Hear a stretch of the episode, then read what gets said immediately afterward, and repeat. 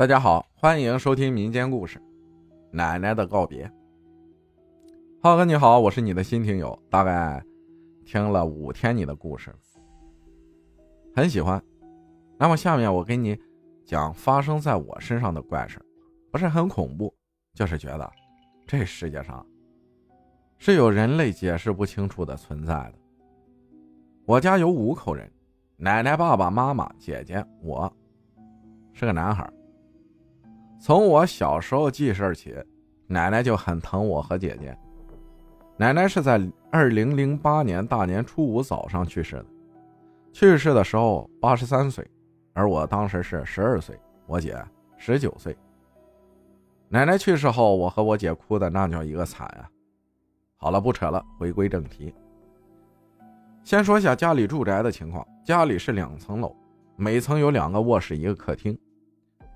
我爸妈和我奶奶都在一楼住，爸妈一屋子，奶奶一屋子，而我和我姐是在二层住的，一人一个屋子。奶奶的身体其实，在进入腊月的时候就一天不如一天了，最后一星期的时光，直接就是卧床不起的状态，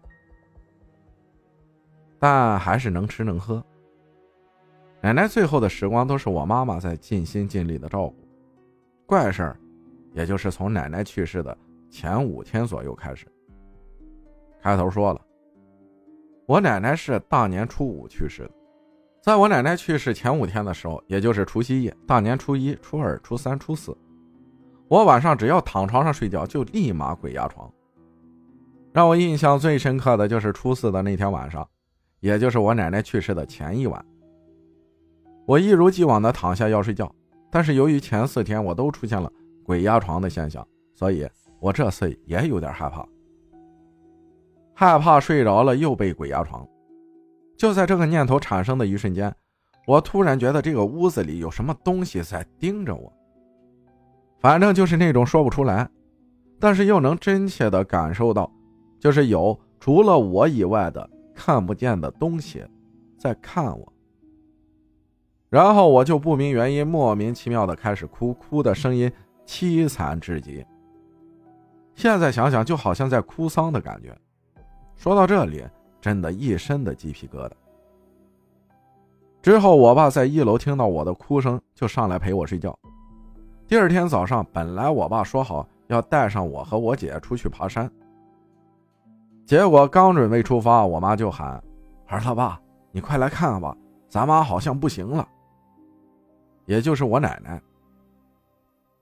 我和我爸还有我姐就赶紧跑过去，亲眼看到我爸一直在叫我奶奶，但是奶奶就是不回应。没一会儿，一滴眼泪从奶奶眼里流出来，奶奶就彻底离开了我们。后院操办完奶奶的后事，我妈妈因为知道我连续鬼压床和莫名其妙哭的事情，就讲了在我奶奶去世前，她做了一个梦。梦里梦到我四个姑姑喜气洋洋的在拍我家的大门，我妈就问：“怎么都这么高兴的回来了呀？”姑姑他们都说：“给咱妈盖房子扎旗呢，能不高兴吗？”快开门！后面我妈和我大姑讲起了我们两个人的经历，因为我大姑整天也是神神叨叨的，也算半个神婆，她就告诉我妈，孩子鬼压床和哭是因为他爷爷来接他奶奶了。刚好也想看看他的大孙子，所以才出现这个情况。而你做的梦是因为要埋咱妈，那土坟就是盖房子呀，那旁边不就是扎的有各种颜色的旗吗？第二个故事啊，还是关于我奶奶。在我十三岁生日的时候，距离奶奶去世已经一年了。当天晚上，我做了一个梦，梦里梦见我奶奶戴个四边形的黄帽子。我就问奶奶：“你怎么来了？”